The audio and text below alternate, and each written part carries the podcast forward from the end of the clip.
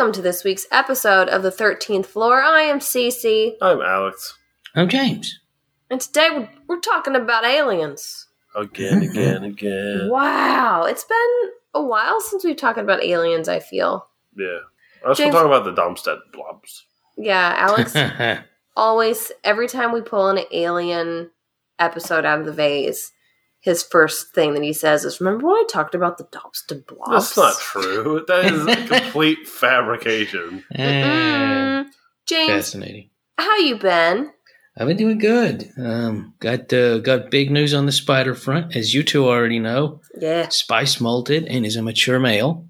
The uh, bad news to that is that means he's got a year to live. So I actually reached out to mostly reptiles, which is where I bought him when he was just a little bitty baby, and uh, they said that they were going to keep their eyes peeled for a female. So going to breed him or try to.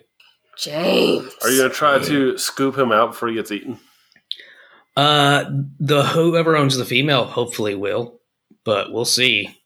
Yeah, we'll see, James. Yeah. Well, My Thirty. goodness. Yeah. Look at James matchmaking over there. feeding them to the wolves. There, unironically, there's a Facebook uh, place for for that call. I kid you not, Spender. It's like it's like it's like Tinder for your spiders. I'm not joking. It's amazing. You know that Do you I let them swipe? I, I wish, but no. Oh man. Well, I appreciate that, but also this kind of horrifies me, James, the thought of mating tarantulas and breeding them. Awesome. So like would you get the babies? Like would you guys split the babies? How many babies How's does a that work? spider have? Um, several dozen, if not several hundred, and yes, usually you split them 50. What if it's an odd number? Do you just cut one in half? Uh, a lot of times somebody will get. It's kind of like with dogs. You get like pick of the litter. Some you know usually somebody will want one or two of the babies for the, their own keeping.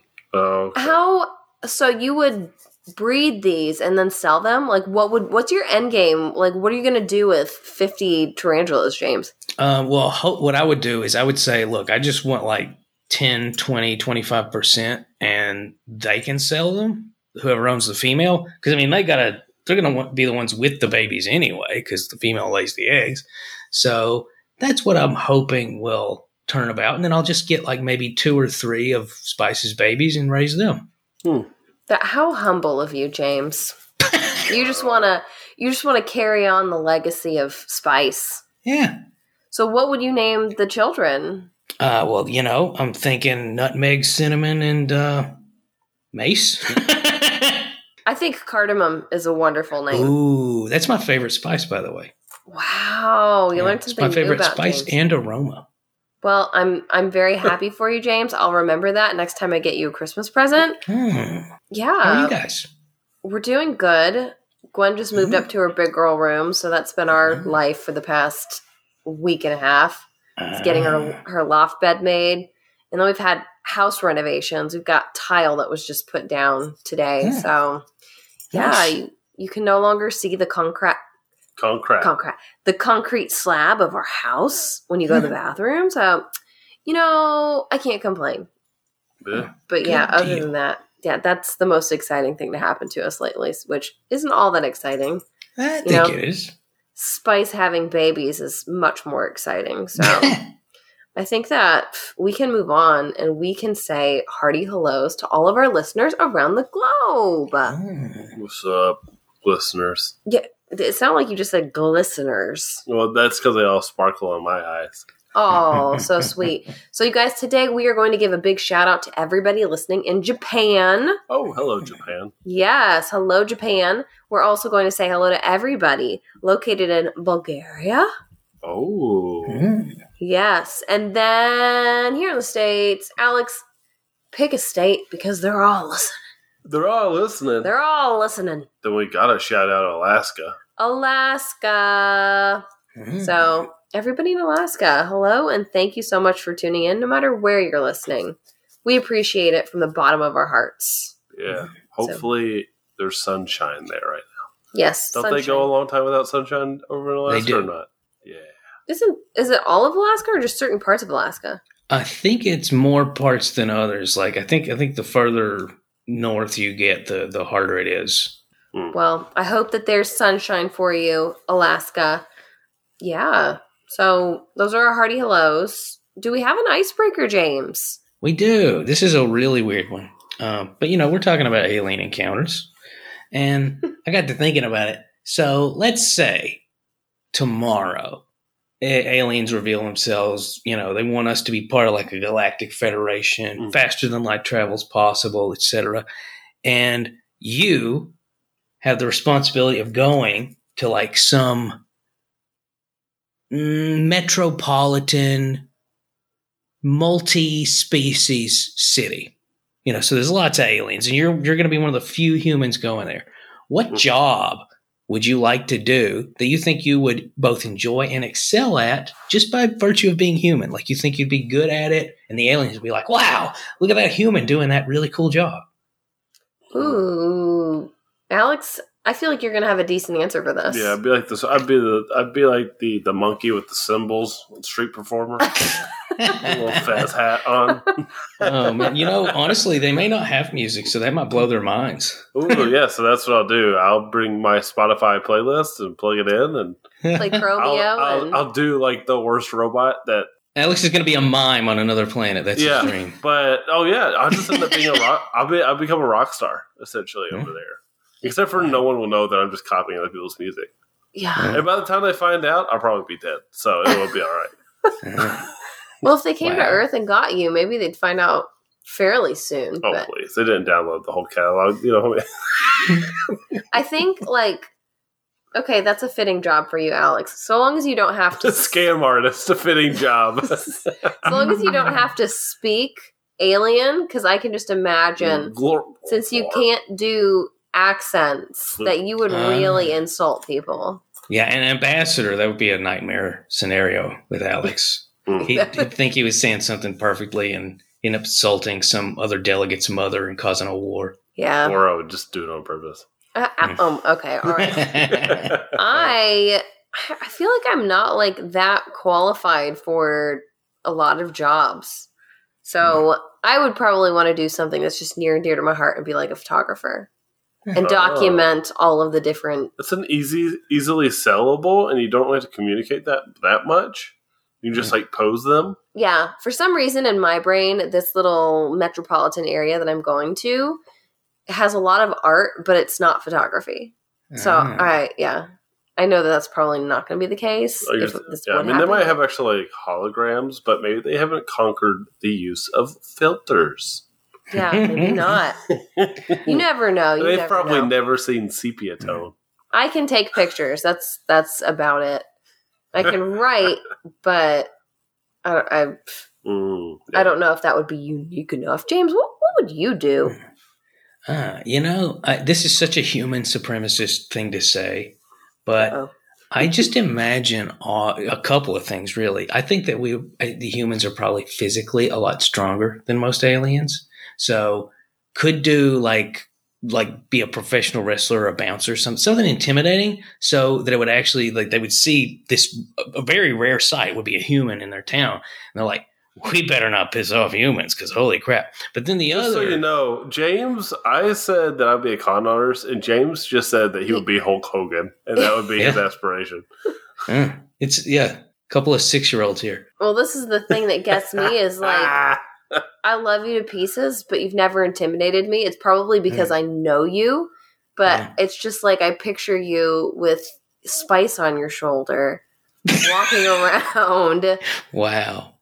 Um, well, the other one, this is this was actually the other one I was thinking of. Is this is also a human supremacist view though, which is I just for whatever reason I imagine the taxonomy that we've created for for life on Earth is brilliant, and they probably don't have anything as mm-hmm. good as what we've come up with, and so that would be the other thing would be cataloging alien wildlife and then being like, "What? This is amazing!" Like you know, he's he's cataloged them, he's named them. I would basically be like uh, the Adam of the 21st century, naming all the animals. See, that's the answer I was expecting out of you. Something Yeah. scientific, since you are so Yeah. biologically minded mm. and you love all Eh, that. but see, then somebody says, you know, somebody confuses genus and family, and then I flip out and give them a haymaker just so they know don't mess with Earth.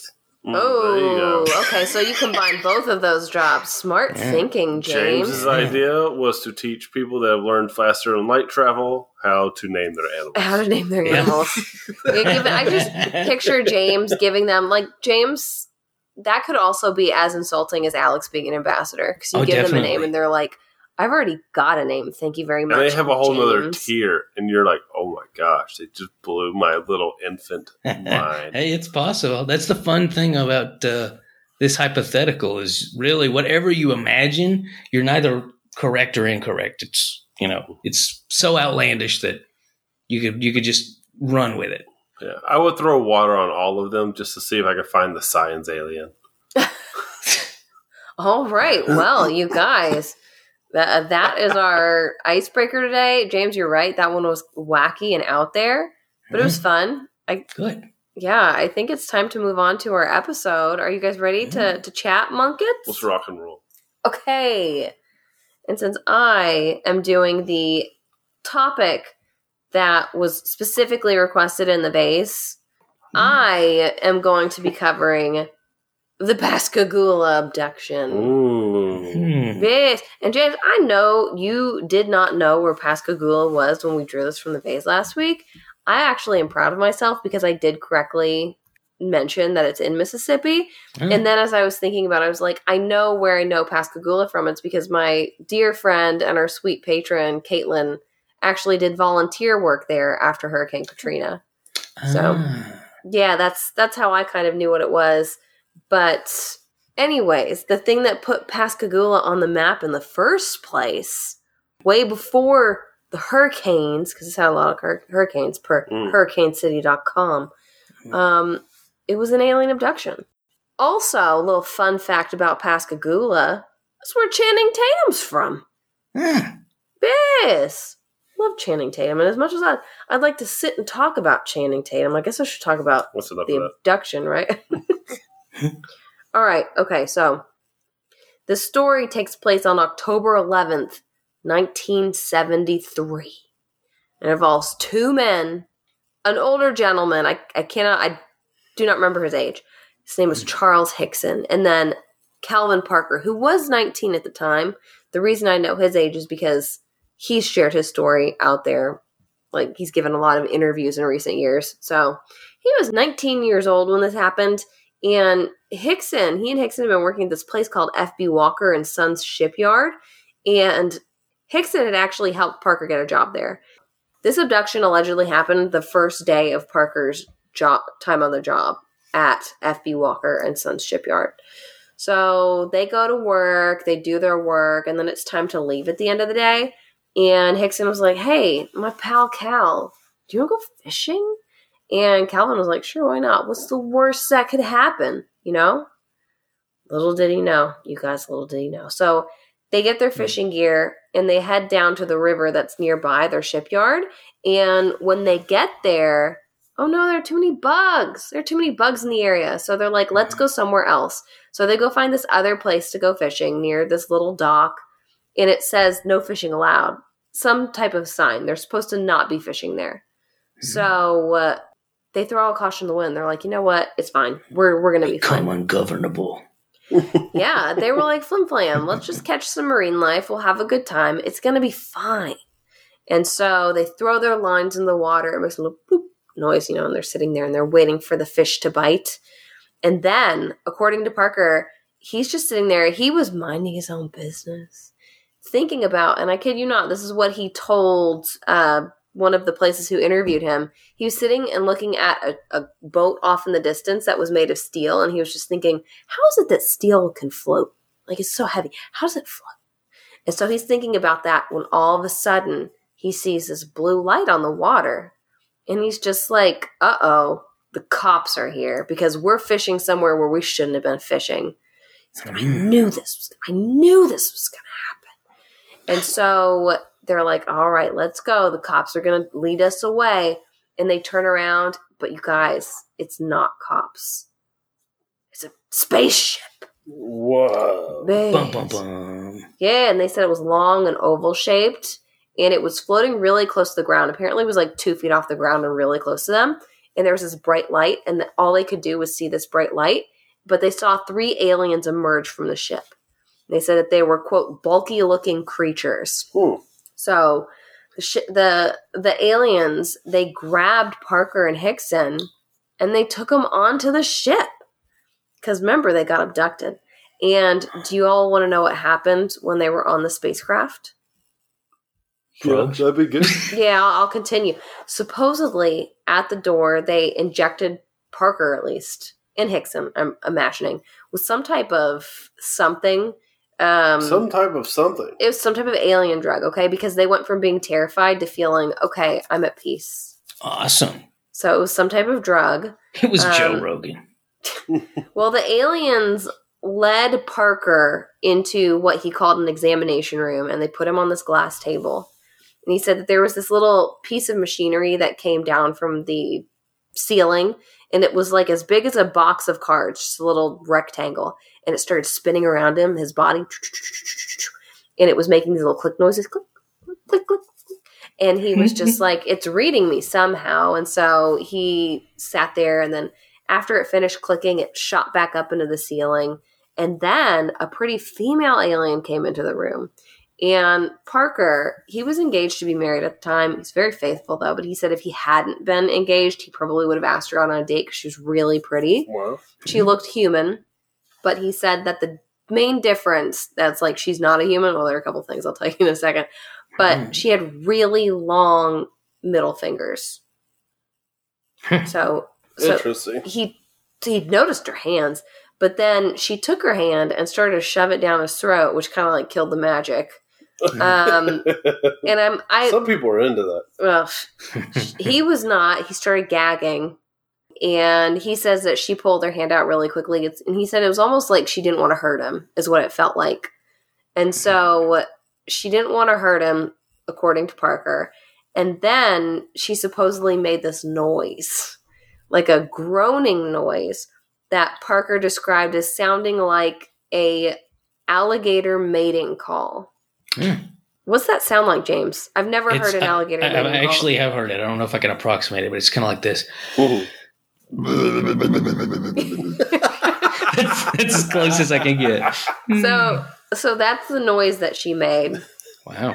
And then after that, I'm not sure if maybe she was saying somebody come and take him or whatever because after that another alien, possibly a robot, took Parker and Hickson back down to the little fishing spot where they had been and just dropped them off and they're like peace and then they left.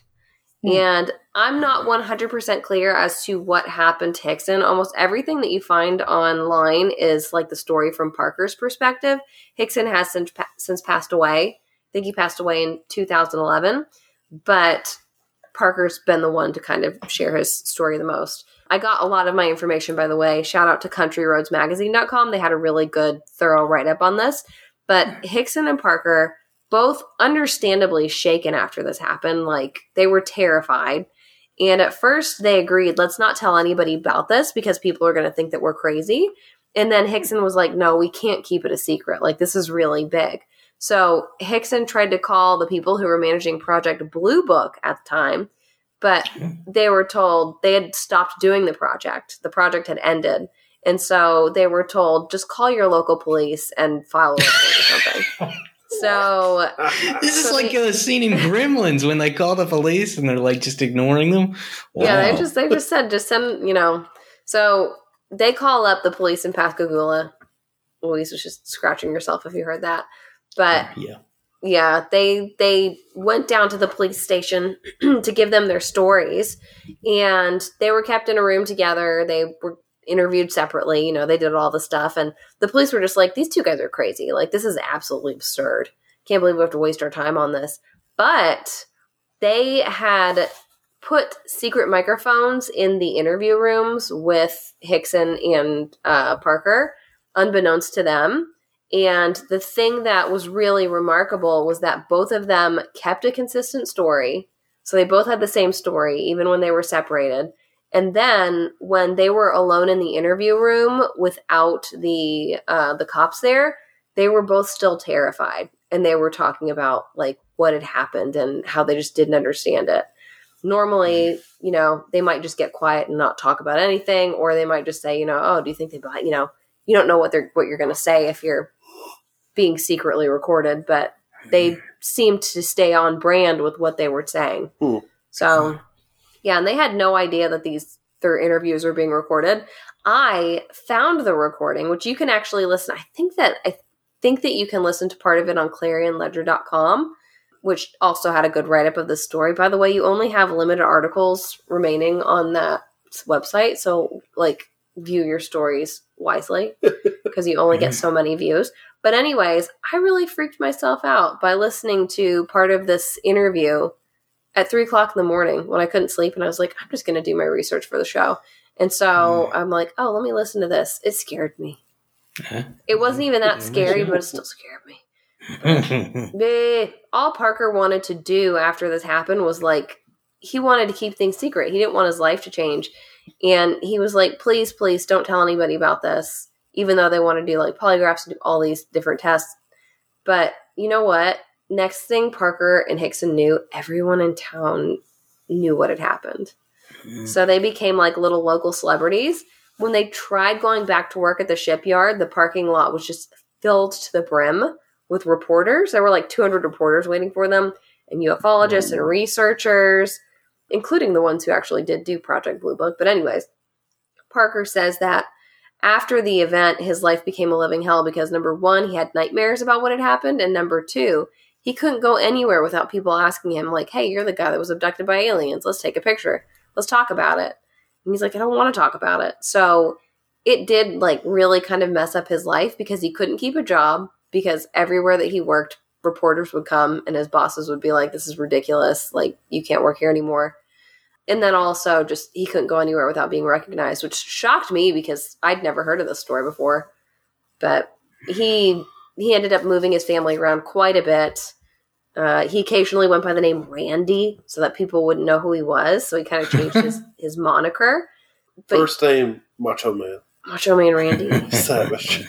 But Parker and Hickson, they went through again polygraph tests, hypnosis, stress tests, etc., and they did stay very consistent with their story over the years. So some people claim that their story is probably one of the most solid alien abduction stories ever. Yeah, I mean the fact that it's two people and it has none of those uh, regular red flags that I associate with sleep paralysis, it's pretty convincing. It's very it's it's it's got me creeped out just listening to it. I'm like, oh. But since then, Parker has since released some books, which you all know Uh. how I feel about that. But He also can't get a job, so I'd be putting out books too. Well, that, Yeah. but he also did tell Country Roads magazine. His wife helped convince him to to tell his story because he couldn't put it behind him, and people kept Mm. bugging him about it. And she's like, "If you write it, maybe people will stop asking you about it because they can just read the book." Mm. And so That's he was like, "Okay, I'm I'm gonna do it." He eventually relented and, and wrote the book, and it did become very popular. Apparently, it was like talked about on USA Today and stuff. But yeah, for me, that makes more sense as to why you would write a story about this versus, hey, I just want to make some quick cash, Hmm. you know? But, anyways, if you want to read his books, they're called Pascagoula, The Closest Encounter, My Story. And then Pascagoula, The Story Continues, New Evidence and w- New Witnesses. And you can Hmm. you can find both of them on Amazon for like 26 $27. When I hear Pascagoula, I immediately think of the old Ray Stevens song "Mississippi Squirrel Revival," There's which I know you guys have not heard. no, But Haven't- it's about a squirrel getting loose in a church and everybody flipping out. It's a silly song. That sounds like fun. Yeah. Well, um, Jimmy Buffett's also from Pascagoula, so he's got a Hmm. song that's got Pascagoula in the name. You don't you don't strike me as a Jimmy Buffett kind of a guy though, James, are you? Uh, yeah, I've, I've been to Margaritaville. It's it's pretty neat with several celebrities from a city with twenty thousand people. It's kind of wild. There's well, there's actually if you look up Pascagoula on Wikipedia, there are a lot of really famous people that have come from there. Granted, a lot of them are like football stars, but anyways, Trippy. Um, ever since this story came out, there have been more people who have come forward saying that they saw odd things in Pascagoula around the time that Calvin and Charles Hickson were abducted. So it's hard to it- i feel like it's harder to say whether or not those are real or fake just because it's like are you looking to kind of capitalize on this other people's story or did you actually see something it's hard to tell but Mm. anyways in my in my opinion it's all scary harry i don't like any of it so that you guys is the pascagoula abduction who is going next Before Um, we go next, Alex, do you remember Uncle Elmer, the wrestler? No. Okay, he's from I'm Pascagoula. looking. Oh, uncle okay. elmer Uncle Elmer. No, I've never heard of him. Hmm. But I was never that into wrestling, James. Ah, gotcha. Oh, I see him. He Oh. looks familiar. James, when did you become into wrestling? Because I've never Uh, heard I you think it was about it mandatory being like Southeast Kentucky when you're a little kid. You have to love wrestling. Um, I grew out of it, but a lot of people I know did not. Yeah, in feel- fact, uh, most uh, a disproportionate number of my brother's dogs are named after wrestlers. Really? Wow, Yeah. that's cool. Yeah, I haven't watched a whole lot of wrestling. I, I got into it for a very brief time, probably in my early twelves. Early 12s. yeah, I Well- was super into it from the ages of like five to eleven. I know people that still watch it. But sure. I haven't. I, it's it's been a long time since I've watched wrestling, but I hear AEW is better. Write in, let us know what's better. WCW, oh, it's not Mm. WCW anymore. It's WWE and E AEW. Mm. for some reason that makes me want A and W. Oh man, Ooh, that sounds good. Yeah, their burgers are good. Listen, we've gotten off topic. Which Yeah. one of you is going next? I'll go next. I'll buy you some time, James. Okay. Sure. All right, so I got my stuff from Mysterious Universe. Shout out to you, Mysterious Universe. You did a great job. I love that website. They're fun. They're very flowery with their write ups. but um, but one of the places that we see probably the fewest alien spottings is in Africa. Yeah. It, a lot of people associate UFO UFO sightings with, uh, you know, it's kind of more of a Western phenomena. Even though, you know, on this show we have chronicled some things that have happened around the world, but this time in Africa, in Zimbabwe, in 1994, 62 uh, school children who were like out playing in the playground. They're like from ages five to 12. There's like this big bright flash in the sky, and then all the kids, of course, turn to look at it. And after the flash, they see three or four silver disc like objects. Now, on the edges of them, I guess what's best described as like maybe a, a portal is on the ends of it. And because what's what happens with these objects is they start to vanish and appear very far away, but all within their view. And so these ships are just rapidly moving. Now, you know, some debate whether it's actually going through a portal, like teleportation, or maybe they're just moving so fast that you just can't tell. Now, I am noticing some similarities between this and some of the other reports that we've seen in previous episodes. You know, silver objects, they got this glowing light that's yellow. Uh, sometimes it's trailed by these other colors green, orange, yellow um, are the, the big lights that we're seeing traveling behind a main white light that seems to be like the leadership. Um, so the ships are moving around, they're zipping around, and then they start moving over this house. Uh, one of them moves over a house really slowly. And what they notice is is that the object is actually completely silent. So Hmm. no sound, no nothing is coming from it. It's huge, but it's silent. Right. Hmm. And then the ship, after hovering over this house, it moves over behind these trees and this brush, and it lands in this space where the kids really they can't reach it. It's cut off. It, it's cut out because, um, or I mean, it's blocked off because it's like, considered kind of dangerous for the kids. It's probably like a, a steep, like a little ravine or something like that. And so the kids all run over to the fence to go see it, and about a hundred yards away, they see this ship you know, this shiny metal ship, and it opens up and two aliens walk out. And these aliens, they're described as very thin, tall, slender necks with very large black bug eyes. kind of like the gray That eyes sounds that you picture. Yes.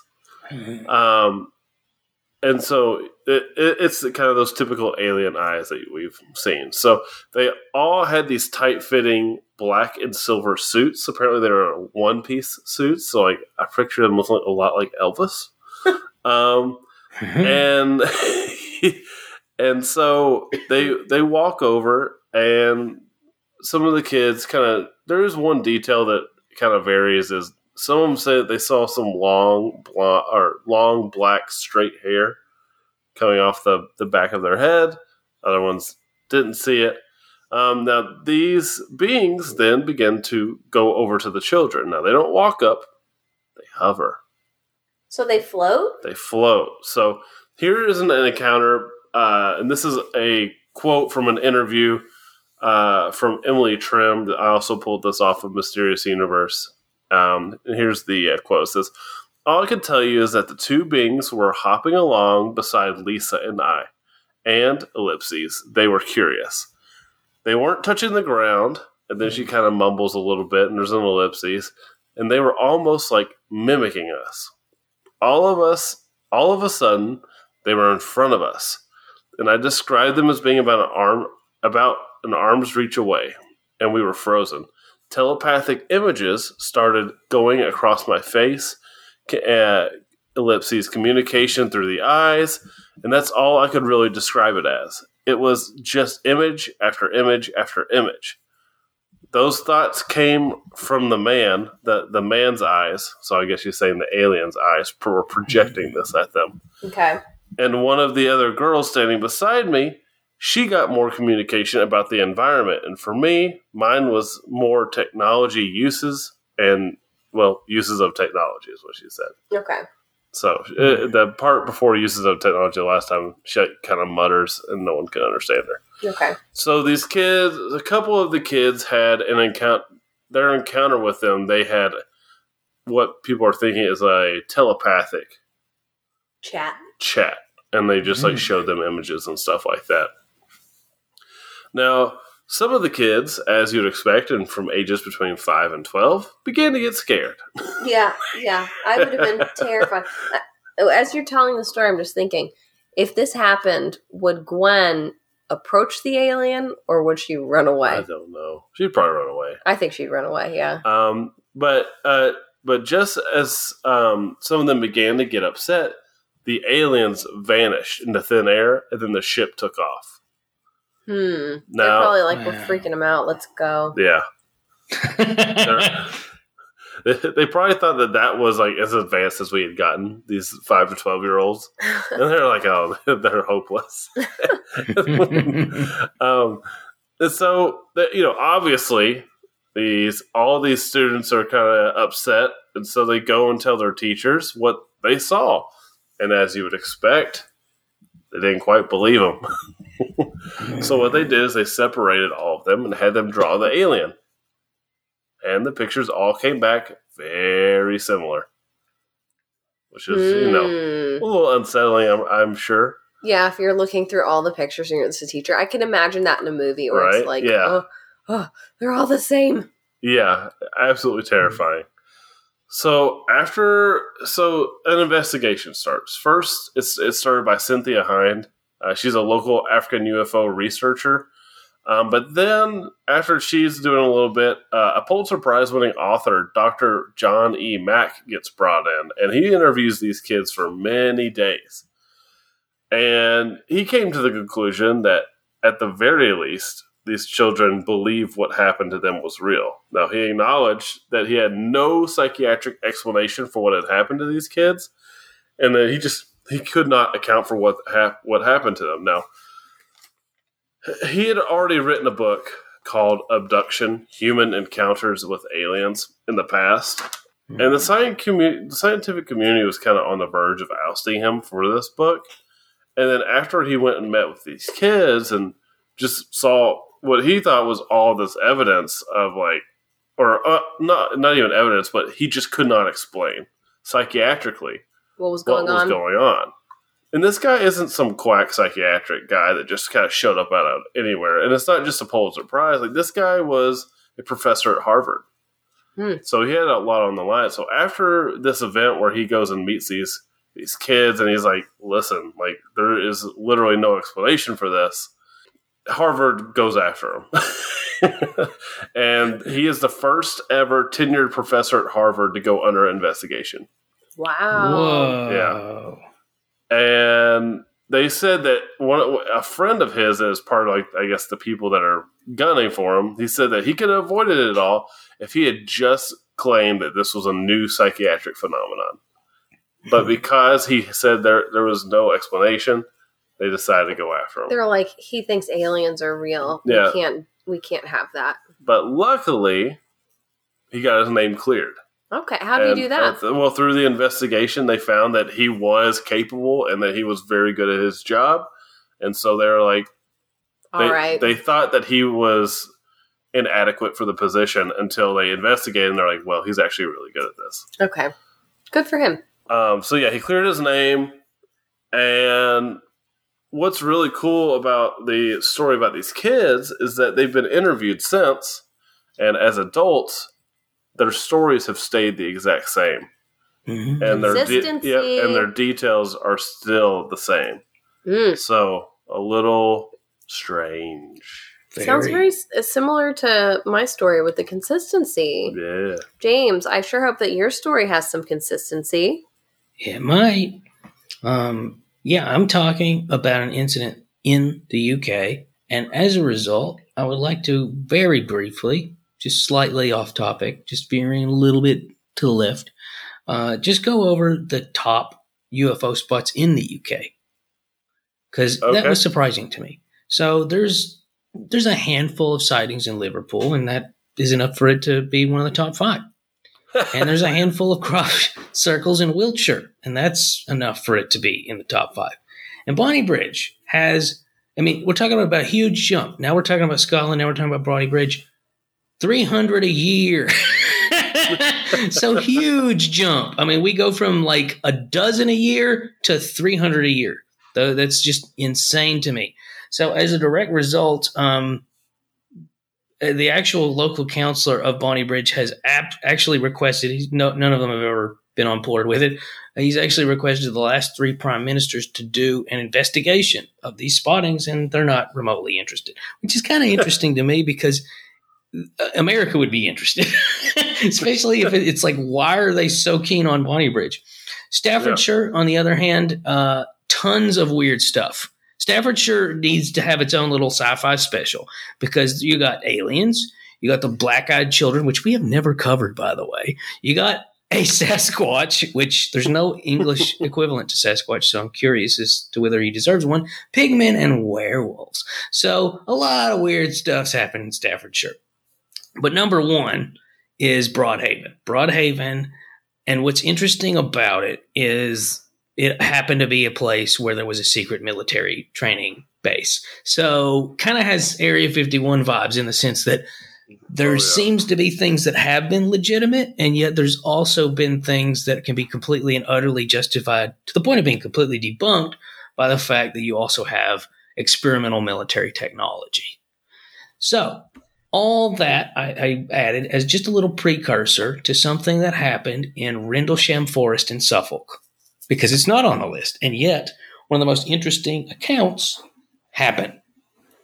So, 1980 between December 26th, 27th, 28th, 29th, and 30th, several things happened. So there's this fella. His name is Vince Thurkettle, most English name I have ever heard in my life. Yes. And he's out chopping wood, presumably for his kettle, because his name is Vince Thurkettle. It's, he's got it in the name. Uh, but while he's chopping wood in Rendlesham Forest, two fellas turn up in a vehicle. They are, by all accounts, from what he's described, men in black. Uh, they've got the suits.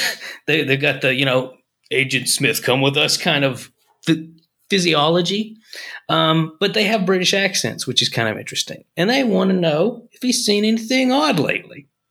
So the reason for this is uh, there were actually U.S. Air Force personnel stationed um, the day after Christmas. and they said they saw weird stuff. Now, bear in mind, this is the the U.S. military being stationed there and seeing weird stuff. That's that's odd in and of itself, just because it's like they were there briefly and we don't know all the details as to why. I'm assuming training operations, but we don't have all the details on that. But anyway, uh, he was like, uh, "What do you mean? Have I seen anything?" And uh, they're like, "You know, anything weird, anything uh, just peculiar since you've been outside and all." And he's like, "Mm, "Well, I mean, I've heard about people seeing red lights and stuff." And they said, "Yeah, yeah, we've heard that too, and that's uh, why we were checking." And uh, that was it. They they asked him several other questions, but they weren't, you know, a big deal. And he actually figured they were journalists because they never said who they worked for. So this is my favorite thing. Is this is a quote after the end of the line of questions? They said, uh, "There's probably nothing in it." Now that is always a red flag. Somebody says, "I wouldn't worry about it," or some equivalent. It's like you're you're in a horror movie, okay? So yeah. anyway, so next few days, nothing's going on. Nothing weird, nothing strange is happening. And uh, it wasn't until three years after that uh, it actually made any kind of media, which is also weird. So the RAF in Woodbridge, which I'm assuming again when I mentioned uh, military uh, drills, that it was some sort of like international kind of drill thing, which happens all the time, by the way. Um, so this was probably the USAF and the RAF doing some sort of joint drills when something weird happened. So the U.S. government also released it borderline simultaneously, and it was just the fact that they had seen a lot of lights in the sky. So they actually sent the military in to investigate. So now this what I'm assuming originally was international drills has become an international investigation of military personnel to figure out what's going on in the forest. So, as a direct result, it got really popular for the same reason why Nessie's popular in, in Loch Ness. Mm. And it's it's got like a UFO trail and they got a big old flying saucer replica and all sorts of weird stuff. But he didn't really know any of the details until that memo was released. And it pretty much said stuff kind of alluded to from these these men in black. So he decides, you know what, I wanna I wanna see what's what's going on here. So he actually asks his boss, like, hey, you you know where all this stuff is, right? And he's like, Yeah, I mean we could we could check that out. So they they went there and they, they found a nothing of interest, right? Initially. That's an important thing. Initially. Initially. Hmm. But then, looking closer, they noticed that a lot of the trees had burn marks. Now, for these burn marks to happen to the size that they were, it doesn't add up. Burn marks of the size and magnitude that they saw couldn't have been from, say, a forest fire or an arsonist or some lunatic with a Flammenwaffe or something. This was, you know, massive areas. So it made more sense to conclude that this was literally the, the, the heat signature of a spacecraft. Now, is that necessarily the case? I have no idea, but it's super flippin' weird. Now, here's the uh, skeptic possible conclusion here, though. There's a lighthouse nearby. now, it's possible that at one point the the lighthouse beamed towards the woods. Now, here's the problem with that. Why would a lighthouse reverse its beam towards the land? There's not really Yeah. a circumstance wherein that would be a common thing. Doesn't mean it didn't happen. Maybe the guy who runs the lighthouse was having a rough day. Here's the other problem, though. Um, the people who actually saw the lights and reported on them, it doesn't sound anything like a flippin' lighthouse. So, first of all, you've got one massive red and orange light on a triangular structure. Below that, you have two blue lights that blink on and off inside the orange beam. And then the beam itself, which, as I mentioned, was orange and red, would maintain a constant state of luminescence. Hmm. So that's kind of weird. And then further down that little triangular structure, you have two other blue lights. And I didn't confirm whether they blinked or not, but I'm assuming they did like the ones above them. So, in other words, you have kind of a pentagon, which is kind of weird, of lights where four of them are blue and changing. And the much larger one at the top of said, I guess you could say kind of like a pyramid structure because we are dealing with a triangular craft, uh, is, is red and orange. So that's not a lighthouse. That that is nothing remotely similar to a lighthouse. And also, why such a tremendous investigation for something that could easily be written off if it was a natural phenomenon like Venus or the moon or a flippin' lighthouse? So it's all very flippin' weird. And there were actually a number of people who saw the, these lights who were in the military. And uh, some of them claim that the lighthouse itself was emitting electromagnetic frequencies. Hmm. Now, really? if that's true, uh, bear in mind we're dealing with a military base. We're dealing with kind of like what I was talking about that previous town, you know, possible experimental technology. If that was something that was being tested, why leak it through the military?